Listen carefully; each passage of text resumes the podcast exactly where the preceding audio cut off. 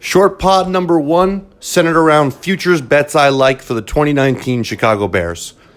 And bet number one, Mitch Trubisky, MVP, 50 to 1. It is a long shot bet. I know that. That's why you're getting 50 to 1 odds to bet it.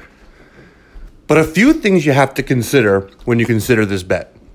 And there's a reason I think it is great value at 50 to 1. Trubisky's numbers last year about 3,300 yards, 24 touchdowns, 12 interceptions. If you operate on the assumption, mathematically, that we're going to see, let's call it a 20% increase in the big numbers for him, yards and touchdowns, and then a 20% decrease in interceptions.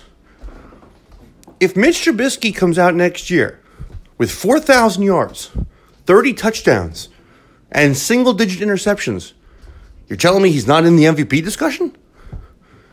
And would anybody who's watched this kid be surprised if he flirts with those numbers next year? Couple that with a team that I think is going to win their division again. And all you're really hoping then is that someone like Mahomes doesn't go off and throw 50 TDs again.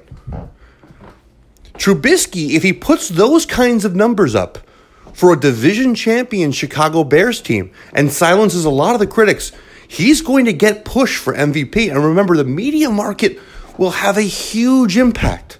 Chicago is loud when it comes to football media. People listen. So so I think the Trubisky value 50 to 1, throw a tenner on it. Why not? All right? Yeah, it's two beers. It's it's it's a couple of cokes. It's an overpriced lunch. Throw a tenner on it.